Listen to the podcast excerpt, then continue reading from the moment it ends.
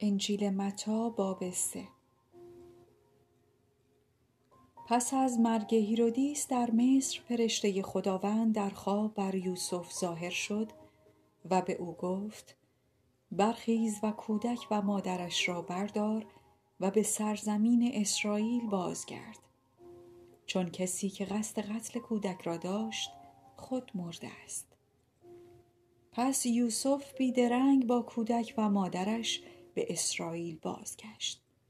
اما در راه وقتی شنید که پسر هیرودیس آرکلاوس جانشین پدرش شده و در یهودیه سلطنت می کند ترسید.